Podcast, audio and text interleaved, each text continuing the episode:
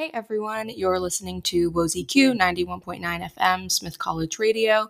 I'm Lizzie Scott, and this is my show Women in Music, where I just feature some of my favorite female artists for an hour every Monday evening. Um, so I hope that everyone had a great Meadow Days. It was absolutely beautiful. So nice to see so many people hanging out outside and just get a little bit of a break from the school year.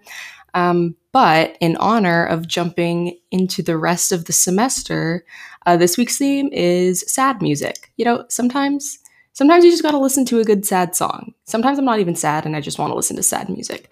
Um, and this is that kind of week. So first is Garden Song by Phoebe Bridgers, and then next up is going to be Yellow of the color of her is the color of her eyes by Soccer Mommy. So hope you enjoy.